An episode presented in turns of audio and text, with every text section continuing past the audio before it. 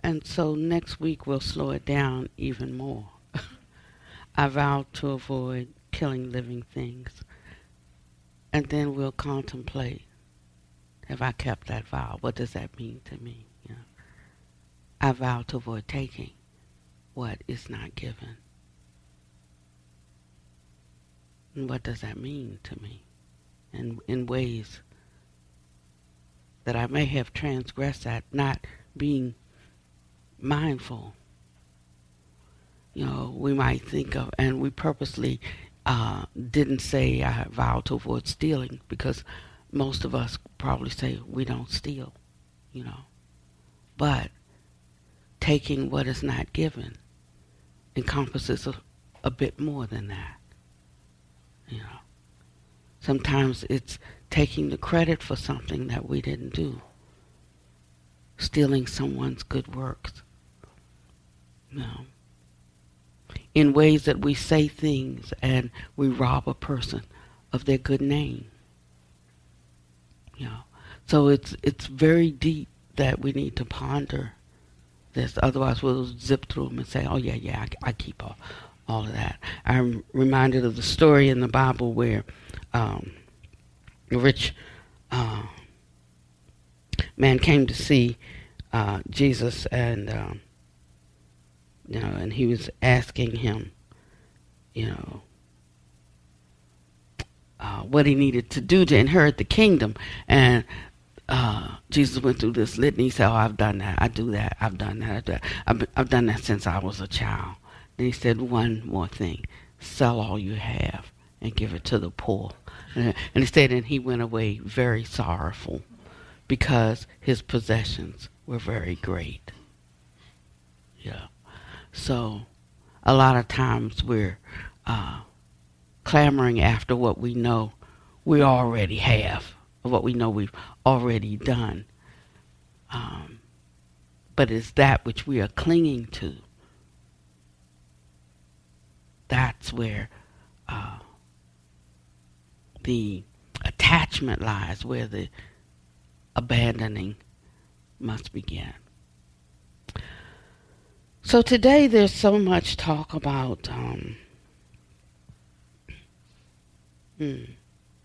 Mindfulness in the in the world today, and like mindfulness is where it is, and meditation is where it is. That I thought I would uh, kick over at least one sacred cow today, and uh, that is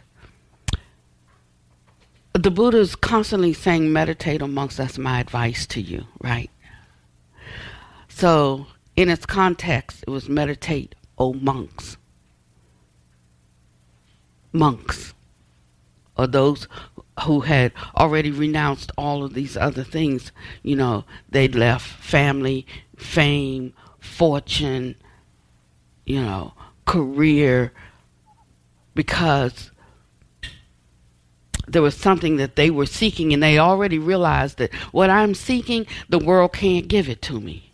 I was talking to someone last night, and I was saying, you know, when I've finished this work, then I'm, um, then I'm, I'm through. I'm going to spend the rest of the time just making sure I've crossed my T's and dotted my I's. And so he said, You mean you're going into uh, like a long term retreat? And I was like, No, I'm not going into retreat. It's just that knowing when something, like even your life, is finished. It's just knowing when it's finished. And so, so the finishing for me, he said, well, that sounds a little bit depressing. Or um, actually, it's not. It's when you know you finished something, you're finished. What's depressing and morose is to feel a need to keep on with something because if you didn't do that, what would you do? Or to, you know, or to be drawn like a, a uh, uh, an animal with a hook in their nose just have to keep going. You know, like I don't want to live forever in this world. This, this world doesn't hold that much for me. I'm so glad that I have Heartwood, you know, to engage with and to develop. Because otherwise, you're like, what would I do? There's nothing, really that I want? And so uh, we don't have to like die from something, you know. We don't have to be forced out. We can just go when we're ready, but you better know you're ready. Hmm. And so I want to know I'm ready. And he's given us some guidelines for how we can know we're ready. And that's not even the talk for this morning. Uh, how we can know that we're ready. So every day, every moment of the day, we should be looking at where we are. You know, all the things that we think matter so much, all the things that we think are so important, so count. If today was your last day, how important would that be to you? If today was my last day, the work that I'm doing right now would be sufficient for me. How about you? How are you conducting, governing your life? What comes first in your life? I could die happy mentally, maybe physically in some pain, if I was dying in the next moment. But in the mind and in the heart, I could die happily because I'm doing exactly what gives meaning to my life. And I realize that it keeps things going. The Buddha said when when we are happy, the, when we're sad, or when we're angry, or when you know when we're full of worry, or when we're full of doubt, the, the mind is agitated.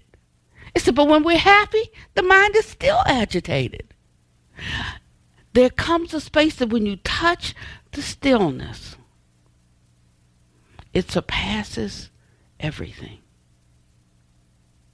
And even the agitation of outward happiness cannot measure up. That's what I'm saying.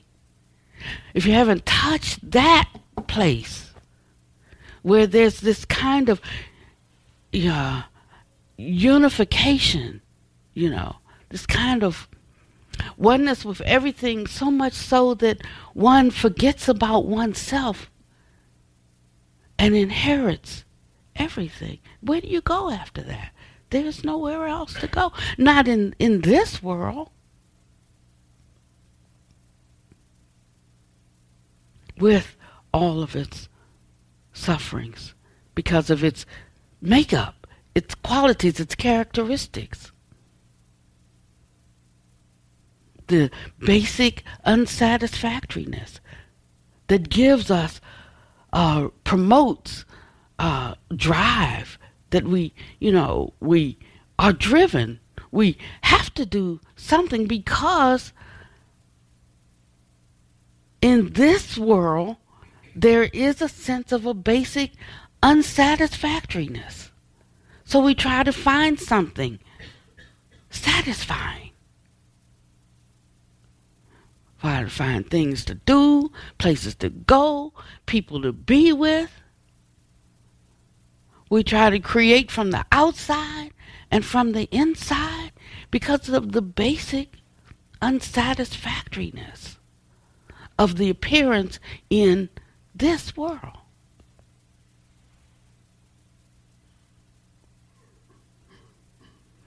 Its other characteristic is that it's not stable and steady. There is no security to be found anywhere.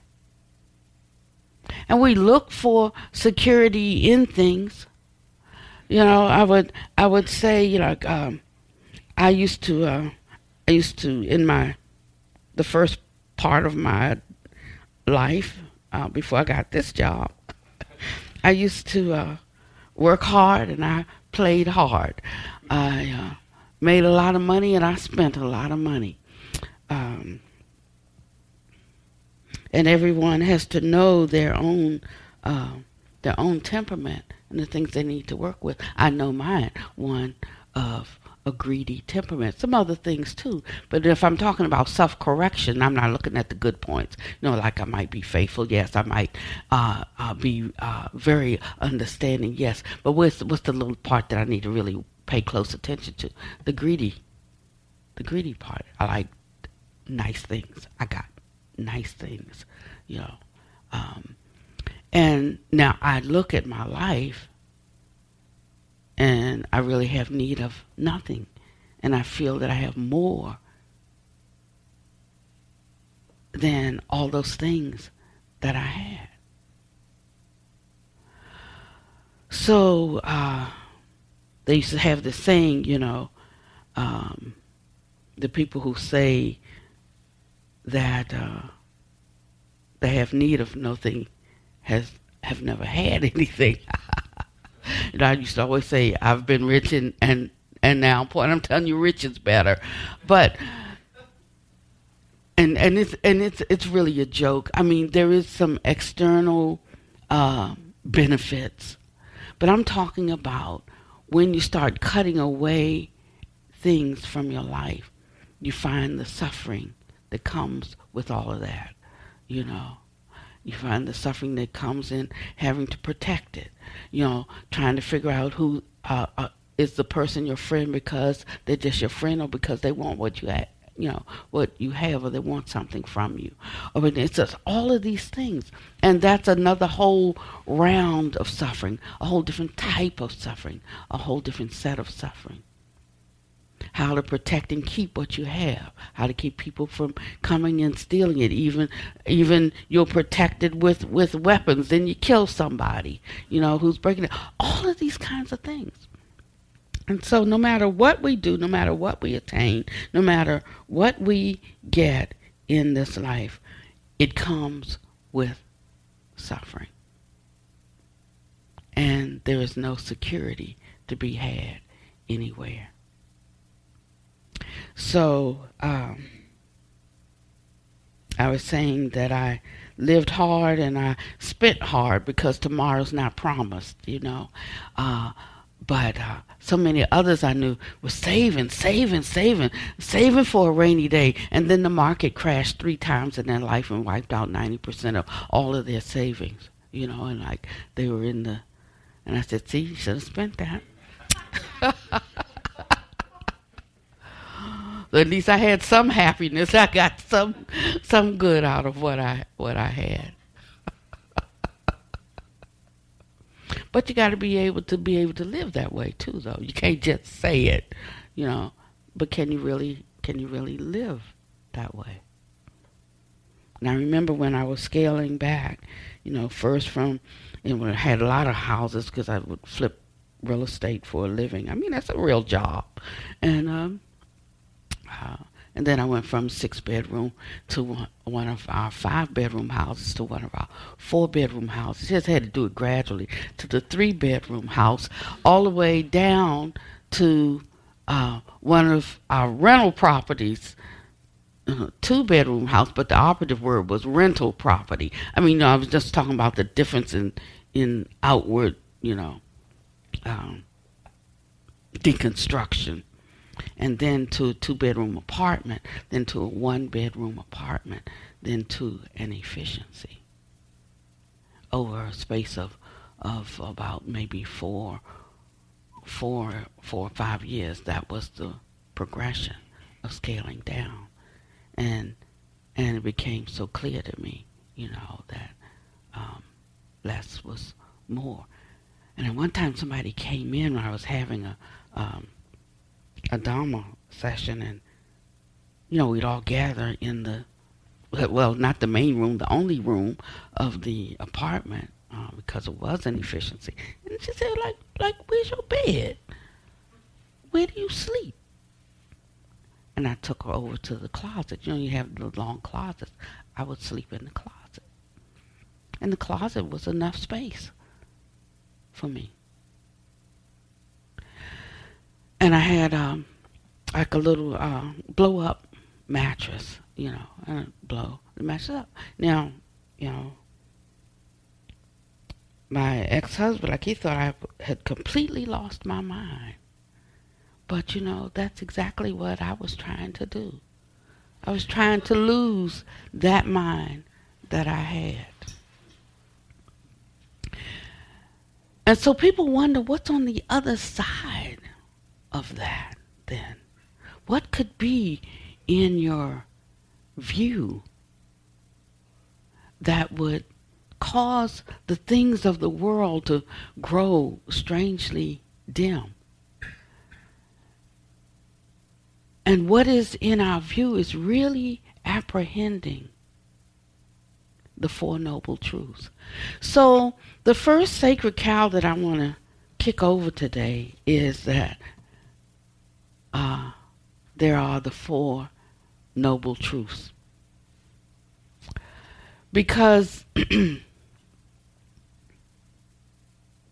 contextually, the way it's put together,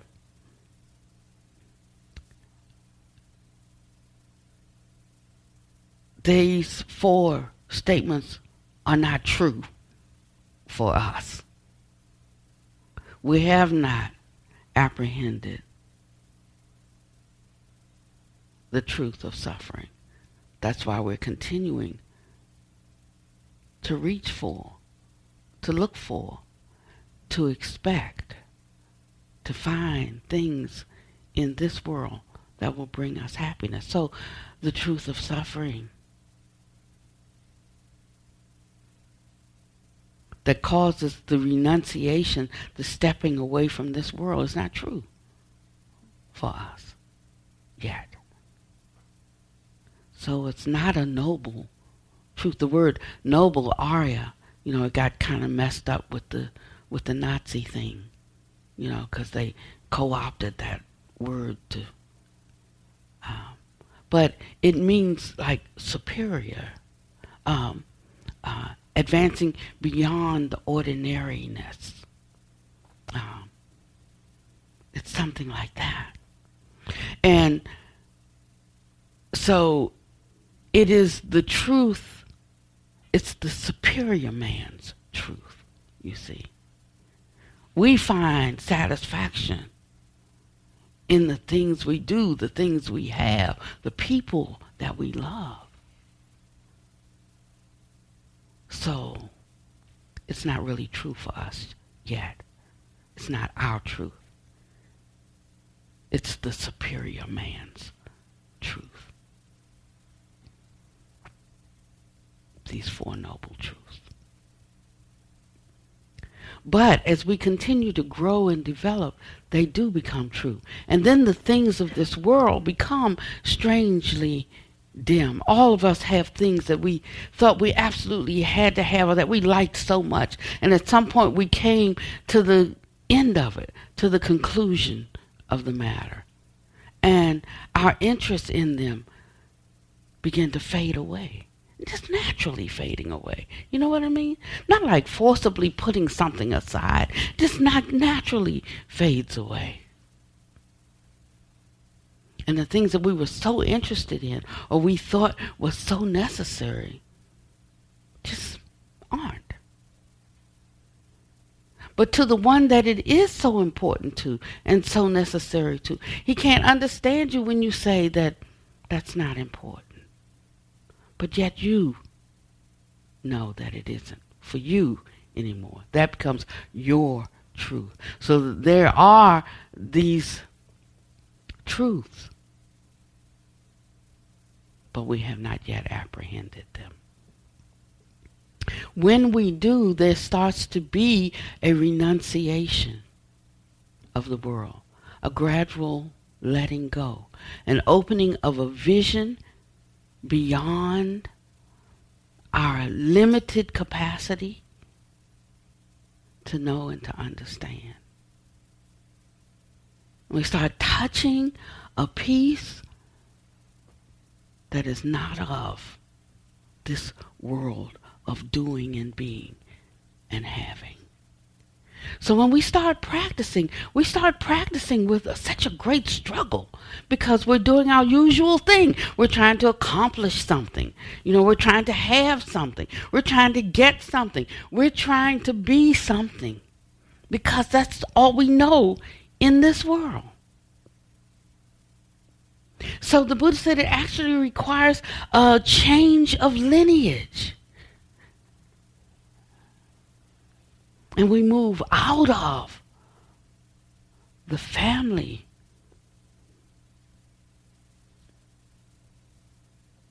of the today I could call us Homo sapiens sapiens. And in to the lineage of the Buddhas.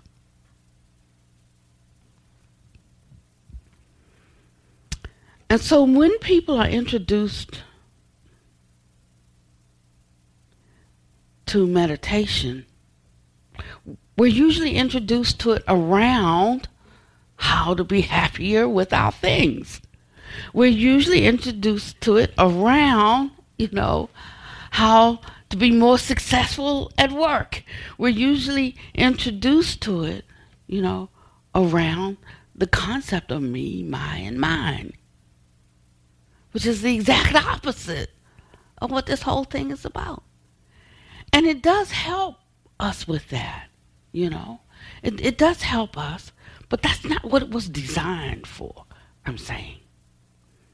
And so if we only understand that, and if we divorce our practice from the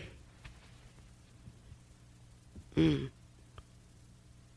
container in which uh, the container out of which it came, then we'll um, there will be a misapplication,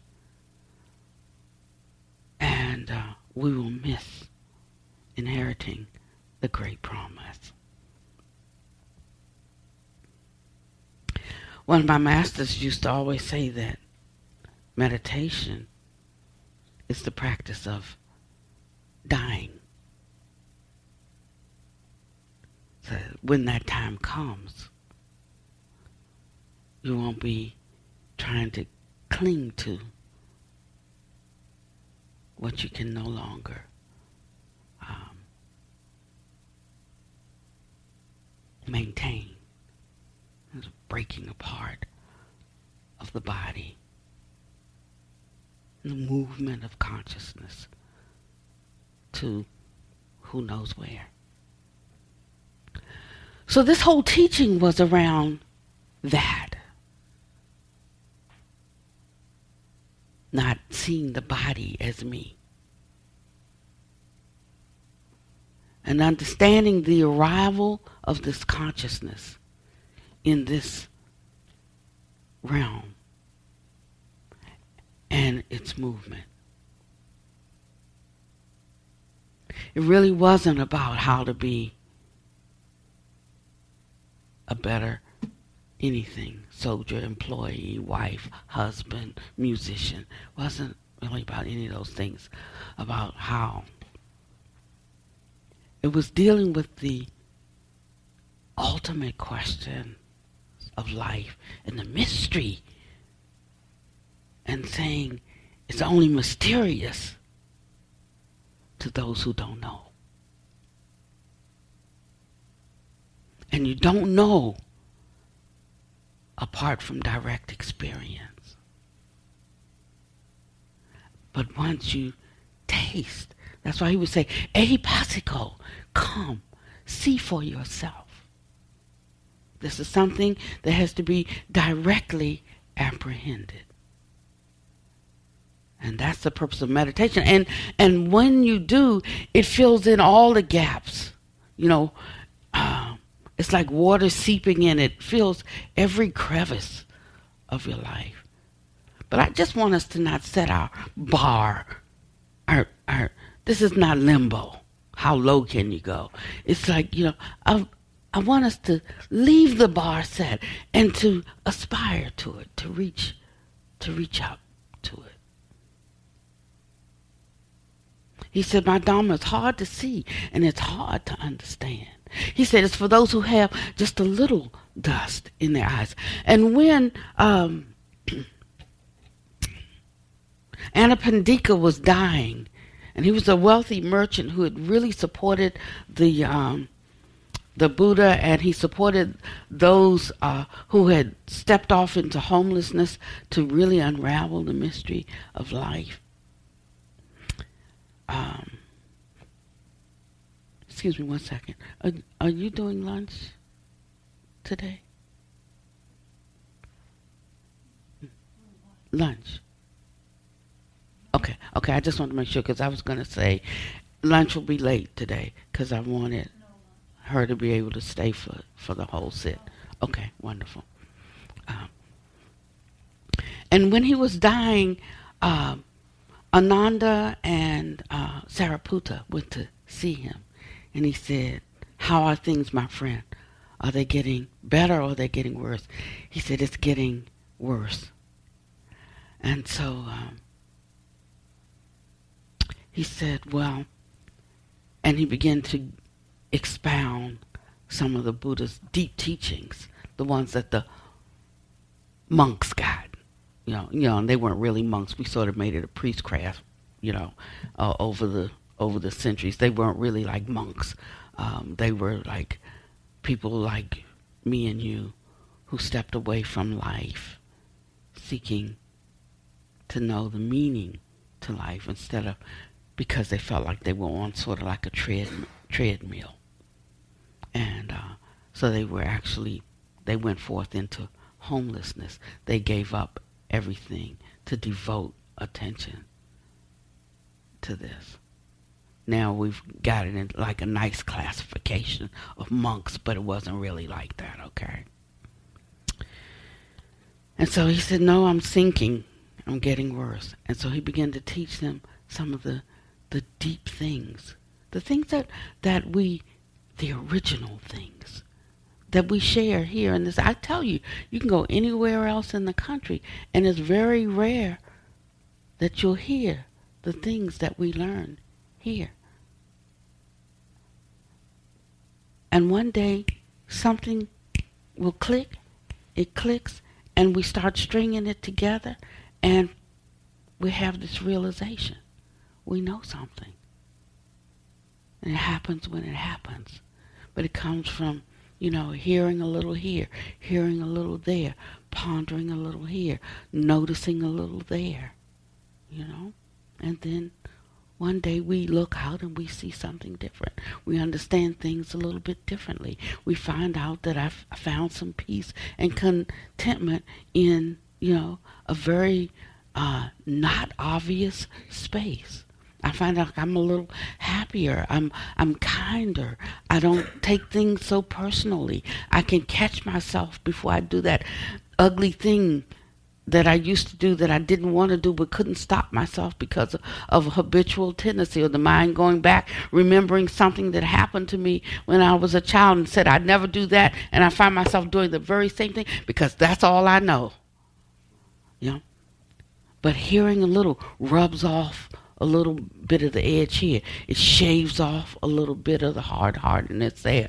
It uproots a little bit of the insecurity here. It's, it's all of this little tapping. Until one day we like open our eyes and like I feel great. You know.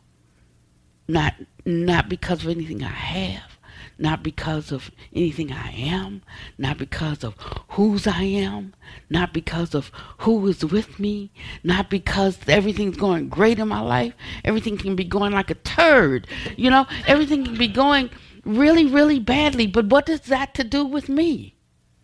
It's just the nature of things, and I realize that all conditions are due to causes. So I know that when this thing happens and like it doesn't feel good, but it is happening. It arose due to causes and conditions. Some I had something to do with, some I didn't. It goes with living in this Saha world. It goes with this world. It's part of the characteristic of the nature of this world. That there's no security to be found anywhere. And I keep looking for it. But when I come to the conclusion that there is no security to be found anywhere, then I'm free. Now I'm ready. I can handle what comes in the course of a day. That's it. I can handle it. Handling it might mean nothing I can do about it. I can handle that there's nothing I can do about that. If there is something I can do, I do something. If there's something that can be done and I can know what it is, but I can feel it and know, but I'm not the one to do it because if I try to do it, the result is not going to be the highest and the best for me or for that person or for that situation. Yes, it needs to be done, but I'm not the one to do it. Or maybe I am, but not right at this moment. Or maybe I am and not this woman, but not in the Pannavati way. You know, so I can't attach to any way of being and saying like that's who I am. You know. No. Being present means rising to the occasion and actually being able to shapeshift to become what's needed in that moment. Hmm? Not just me being my way.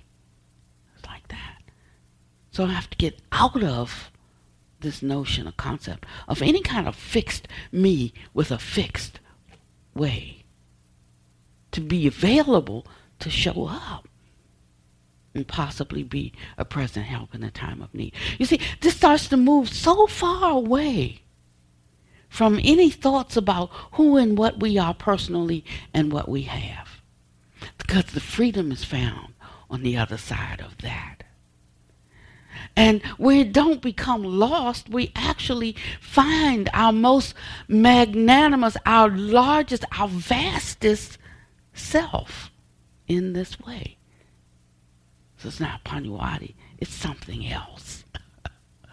ah, it's like that.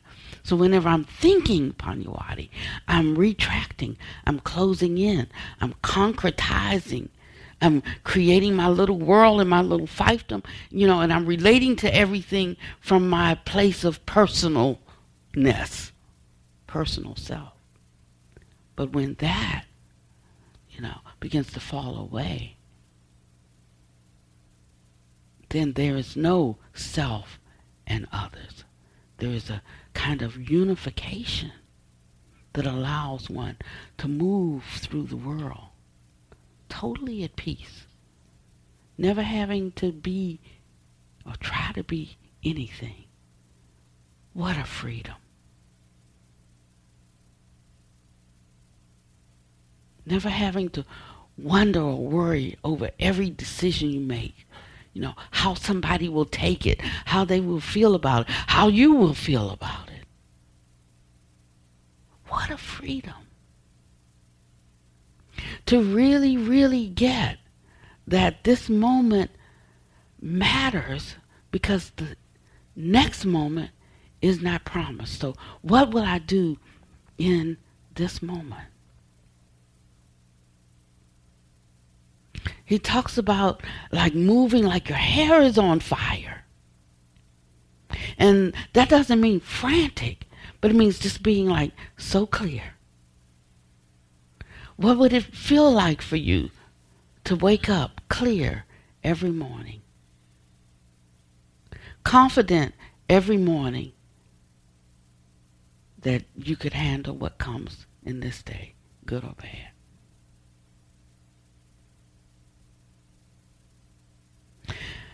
And so the one who walked this path and went perhaps further than most of us ever get or even know that there is to go, laid out his experience and he said, Don't take my word for it though. Try it for yourself. And he changed lineages from the ordinary, and not just him. I mean, the millions and millions of Buddhists. And we always say that, you know, if there was only one Buddha, no point in following his stuff because he's the only one. I mean, what would be the point? There could be only one. I remember one time when the uh, uh, Jehovah Witnesses would come to my, you know, come to your door, and some people would pretend they weren't home, you know, but I was always home for them. I'm like, yeah, yeah, you come in. we will sit down and have a conversation, and we would talk. But at that time, you know, I was I was a, a Christian at that time. Well, I guess I could say I still I still am. Don't send me any emails.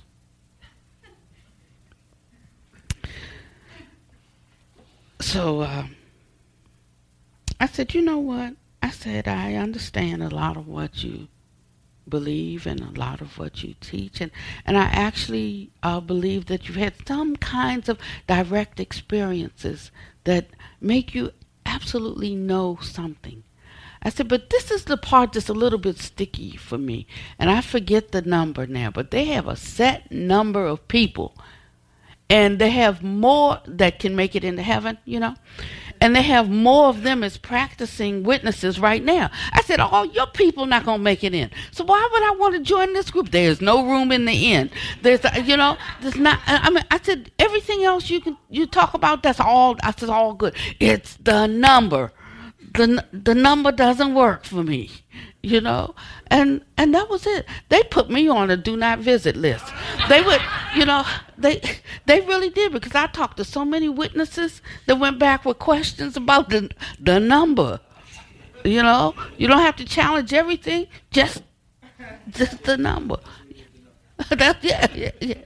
how many of us? Oh, already exceeded that number. No room for me you know? I'm not going on that one you know, so so it's something like that. So I thought today, I, I, I wanted you to know why I'm I'm doing what I'm doing today. And now I got to do it really fast because I only have this is going to be a two a two time thing.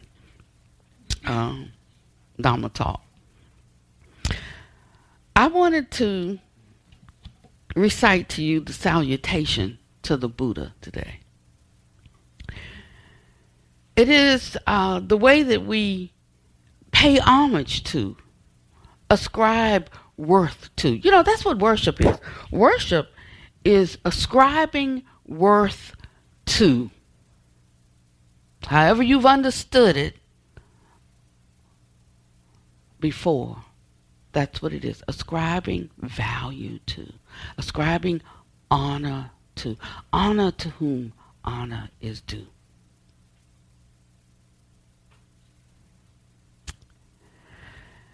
And so when we give salutation to the Buddha and to the Dharma and to the Sangha, it is a very deep and serious thing.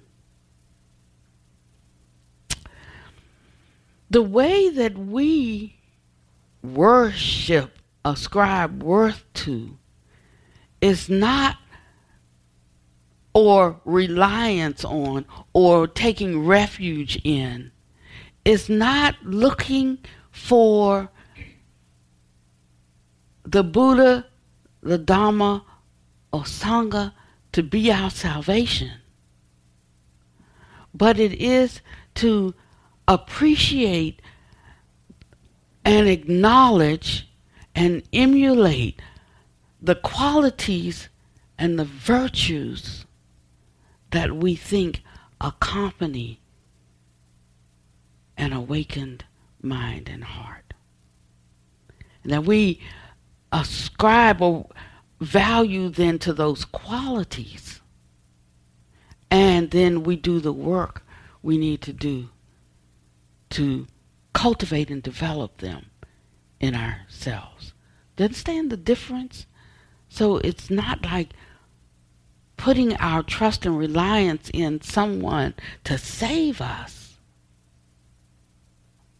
But it is in the gratitude for showing us, for demonstrating, for sharing your journey that we could sit back and reflect and ponder and correct and giving us a track to run on. And that's the value of the sages of times past and the sages today. So they are worthy, you know, of um, our salutation. And they are worthy for us to take refuge in. And there will be others who take refuge in us as we develop the sublime qualities that manifest from an awakened mind and heart. So, there is a salutation to the Buddha, And it goes like this Iti piso. Bhagava Araham. And we generally chanted Samma Sambuddho Ijacharana Sampano Sugato Lokavidu Anutaro Parusa Dhamma Sati Sati Deva Manusanam Buddho Bhagavati. And it means, indeed, is the Blessed One exalted, all wise, endowed with knowledge and virtues, gone beyond, knower of worlds, a guide incomparable for the training of individuals, teachers of gods and men, enlightened. And that's what it means.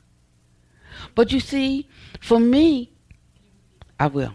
So for me, and I'm going to break down, these are the nine qualities of a Buddha. So these are the qualities that I am reaching for. Now, when I amass these qualities, they show some sign. So we have some like some trickle down economics, you know. So it hits all the low spots. But this is what I am reaching for. So, by reflecting, the Buddha said reflection on the qualities of a Buddha is a meditation object, one that will help pull us into the fullness of the measure of the stature of one who truly knows and sees to the highest realms of virtue, of compassion, and of wisdom. If you get that, the highest realms of virtue, compassion, and wisdom, you inherit everything less than that. That's everything. So instead of reaching and swinging on the monkey bars for this and for this, just go right there. And you'll inherit all of these things without even trying. You want to be a nicer person? You can't. It'll come automatically. You want to be more generous? It will just happen automatically. You want to be quick to forgive? It'll happen automatically. You want to be slow to judge? It'll start happening automatically. You want all of these things will just start because they come in the bag of goodies that goes with cultivating the mind of a Buddha, the change of lineage. And so he said from time to time that should be our meditation object, and we should reflect. And so here's the first quality Araham. Araham means that means one who has um, abandoned or eradicated all defilements. Isn't that what we're reaching for? The abandonment of defilements.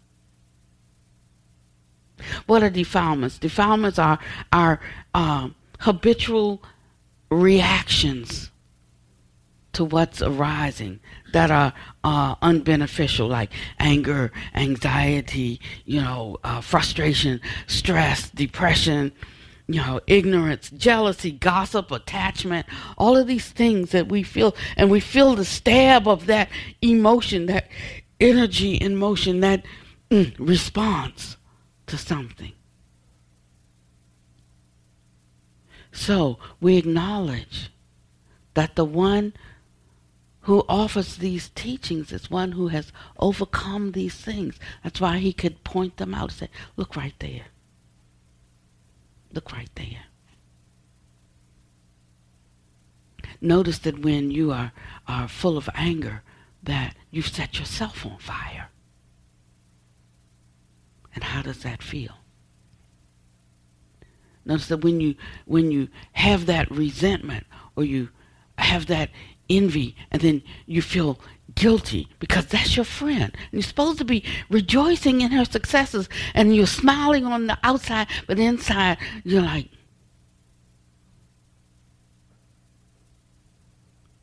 and then you then you feel because I shouldn't feel that way. Uh, but you do habitual tendency because you felt like you wanted it or you should have got it. And so this is one who has overcome those defilements. And because he's overcome them, he can uh, articulate for us the path to overcoming them. So he says, go in that direction. You know, look at it this way. And you keep looking at it this way, then you'll start to see something different than what you saw before. You start to find that you have the capacity to hold your peace. Like I just couldn't help myself. It just, you know, it just flashed up so fast. Yes, but after a while, you'll know that it starts, it's getting ready to flash before it gets out the gate. You'll start to know I'm getting, re- you know, I'm feeling it. My hair standing up on the back of my neck. You start to tapping deeply into our feeling instead of trying to ignore them or push them away. We'll be right there with them. Ah, oh, what's that? I feel it. And then we turn our attention from what's happening out here to this thing that I feel right here. And that becomes a habitual tendency of turning from what out there we feel is upsetting us to what is this feeling I have that's getting ready to make me embarrass myself and hurt someone or cause me to suffer loss because I know I'm going to lose. I'm going to rail on my boss and then I'm not going to have a job. You know, what what is it that would make me be that self-destructive? And it's like my sense of pride maybe. My I can't I can't overlook a fault. I can't I, can't, I just can't tolerate being misunderstood. Instead of recognizing that if a person misunderstood me, you know, they misunderstood me I didn't misunderstand them. I'm on this side of it. They've just misunderstood me. If they knew me, they would know I don't think that way. But they have misunderstood me. So why should I get off in a tizzy and ranting and railing? It's because of my pride of myself. Can't tolerate anything. And when I see that, then I can begin to work on it a little bit.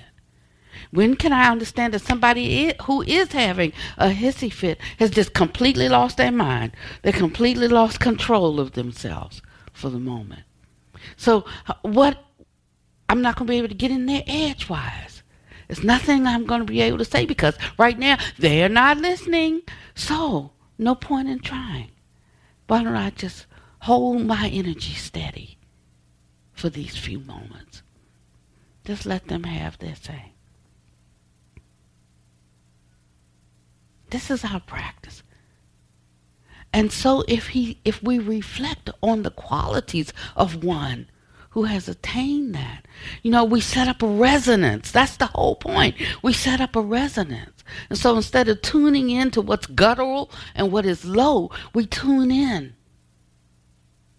We vibe in, we grok with what is of a high frequency. And then we find that we can operate on that same level.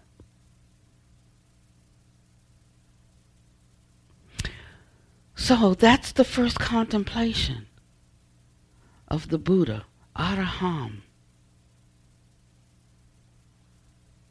One that has eradicated all defilements. So I know that I too can eradicate what hinders me.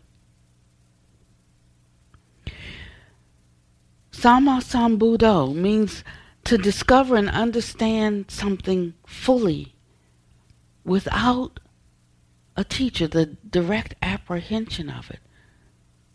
Now, I am understanding something. I am realizing something, but I didn't do it by myself. I'm doing it with the aid of a teacher. So I'll never be a Samma Sambuddho. But I might possibly be a Buddha. Sama means discovered it for oneself. Without any teaching. I have a teaching. I have a track. a road to run on that is helping me with it. This was his quality.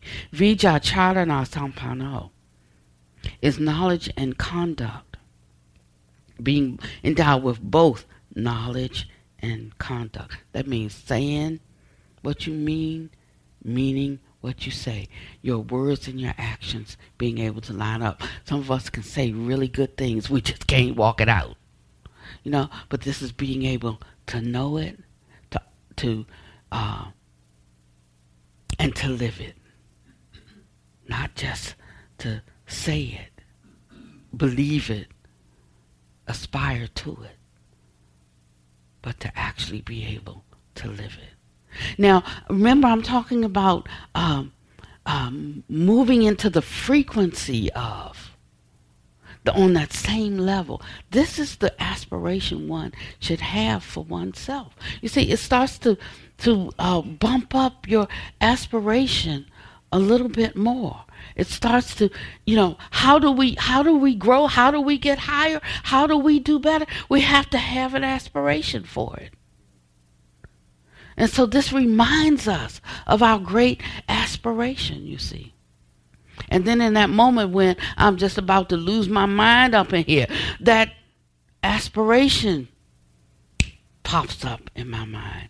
And I find the nobler thing to do is this it's to overlook a fault, it's to tolerate a slight, it's to be able to stand on what I know about myself rather than one who doesn't know me.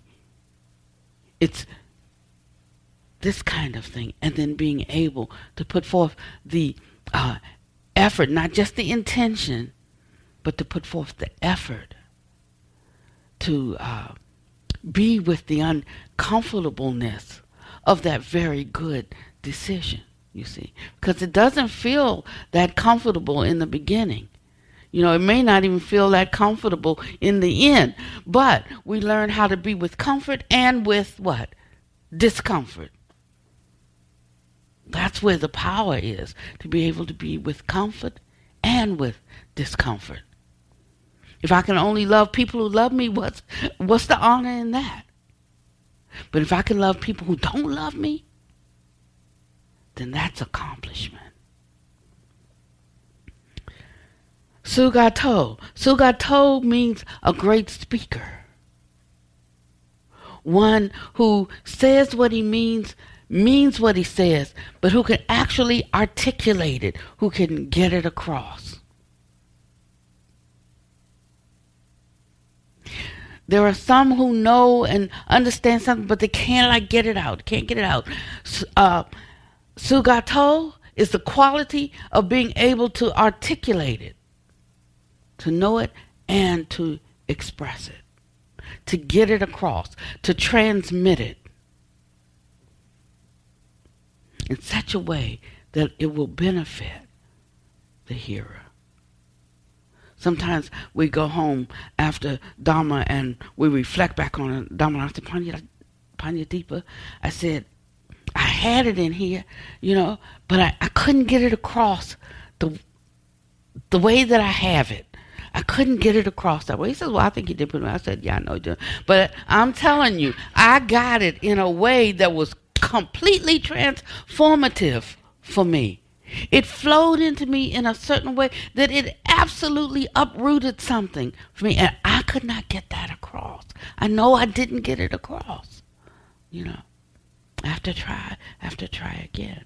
But so I I look at that quality and I admire that quality. That's why I read and I quote and you know and I try to stay as close to to what he said trying to find the the building blocks of that kind of of quality of choosing the right words at the right time in such a way that it will will uh, benefit the listener. The Buddha was a master at that, and I want to also be master of that.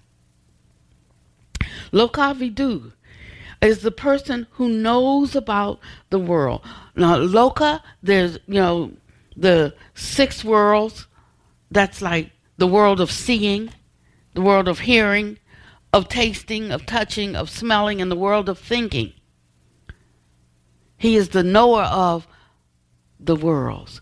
Those are the six worlds that we are in right now. That we uh, come to assess or determine what is what by through our sense gates. And so, what's the first thing he teaches us? He teaches us to draw in our senses. If we want to tap into and move beyond them, we have to not always being relying on them to give us the full story. So that's the first awakening is to realize we cannot fully rely on what we see, hear, taste, touch, smell, and think. To, t- to really know what is going on, what is happening, there has to be uh, uh, there has to be additional faculties and additional gates by which we can know things. So if we think of these six, especially the thinking one, as the highest echelon of providing the ultimate doorway for the capacity of knowing, then we have nowhere to go. So when we say, "Oh yeah, I get that intellectually," but you know, and then we say, "Yeah, so you have to lay down the intellect," you know, and we cannot because we actually think it is the highest. And so we end up maybe at the highest echelon of the ordinary man, but to change lineages and move into the lineage of the Buddhas, we have to leave that intellect outside the door because that's for moving in this world. It's like I'm breathing air out here, but if I want to go underwater and I want to stay in that world for a long time, I need some additional apparatus. My ordinary stuff's not going to work for me under there. I need something else. It's like that we have to recognize or come to the conclusion that we need something else. And when we really come to that conclusion, we are able to begin to suspend then this great intellectual bent that we have. Use it for in this world. But if we're trying to enter into the intention of being overcomers of the world, in the world but not of it, it's going to take a different activation of a different set of faculties. And these practices are designed to activate those faculties.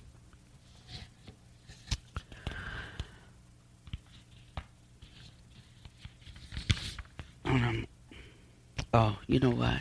I actually have to end because we're over the time. So this is going to have to be a two time thing. Uh, because if we could just have like a few more moments after I talked about all of these qualities, and then after we take these qualities that are ascribed to the Buddha, and he said that we have the same essential nature. We have the Buddha nature dormant within us. Then we can begin to see that these are not the qualities of somebody or something out there, but these are the very qualities that we possess. Where I thought I was this, I thought I was stubborn, I thought I was cruel, where I thought I was unloving, or even I thought I was loving, but my love is only worth two cents, or whether you know, oh, I now realize that I have the qualities, these sublime, sublime qualities there, and it's about peeling back the layers until I access them, until I set them free.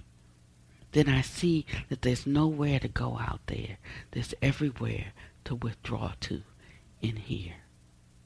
And the qualities that I ascribe to the Buddha, the worth that I give to the Buddha, that I begin to recognize and acknowledge within myself. And I become what I think about myself. I become what I ponder on. I bring into fruition all of those qualities, the qualities of the awakened mind. And so our three minute meditation today is going to be on the Shakyamuni Buddha um, mantra. And it's just Muni Muni. That means sage, sage, you know, great knower, great knower.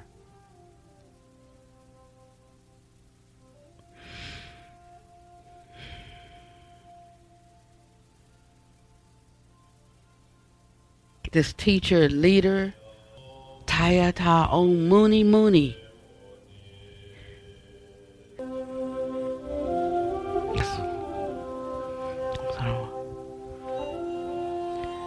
just powering down from our own selves, everything we think about ourselves, just relaxing.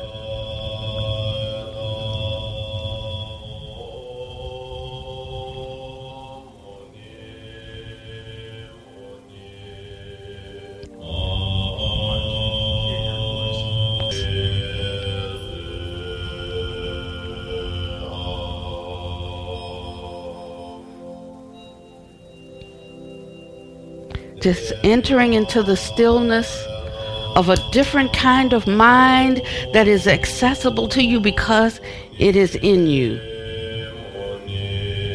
The mind of the sage, the all wise one.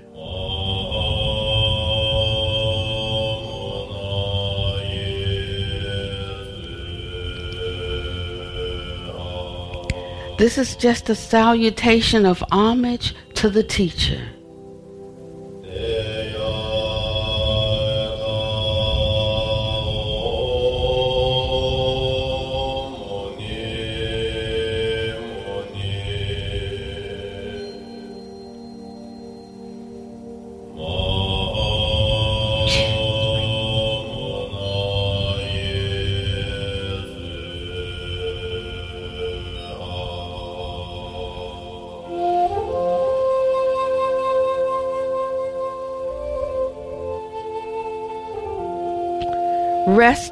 Within one's own heart and mind, not having to be anything or do anything, finding that perfect still point inside.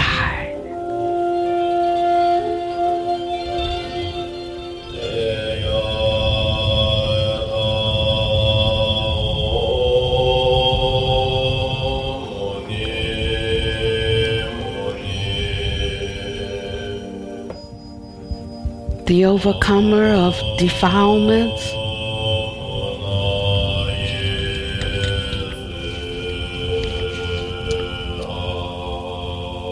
One accomplished in both knowledge and conduct.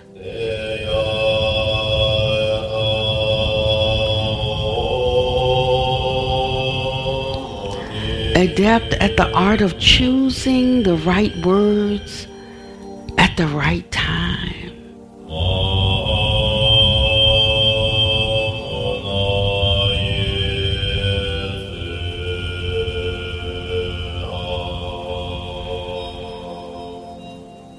walking the best path to reach one's goal, the path leading to freedom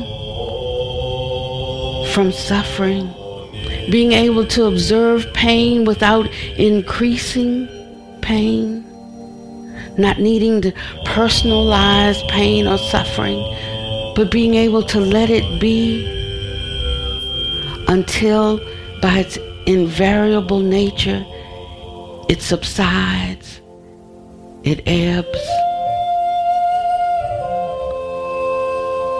Lokavidu, the person who knows about the world,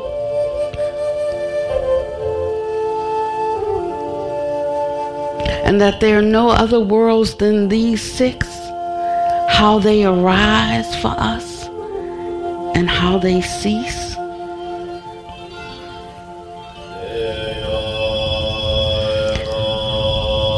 How clash and how harmony works in the world. So that when I step into an environment where there is clashing, I can understand it all together and know how to bring harmony in that space.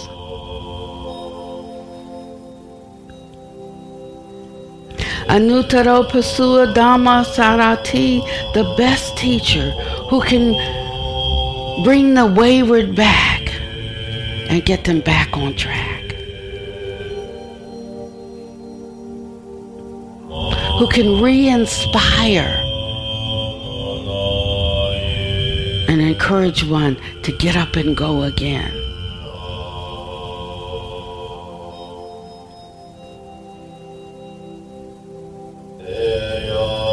Buddha, the person who knows directly the Four Noble Truths.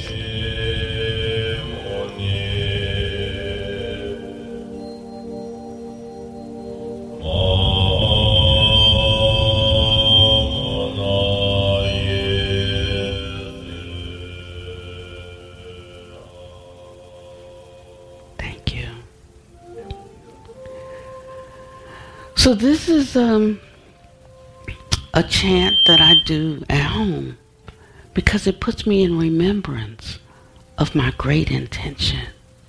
You see, and this supersedes, and I'm through for today. This supersedes any particular thing, any particular issue, any particular body. And it sets us on a path of how we will live and move and have our being in the world, you see. And then no matter what we come up against or who we come up against and encounter in the course of the day, we know that we're fully capable of meeting that. May you be well and happy and peaceful. May no harm come to you, no danger. May you always be able to meet the inevitable difficulties of life. Yeah. Thank you. Thank you for listening. To learn how you can support the teachers and Dharma Seed, please visit dharmaseed.org slash donate.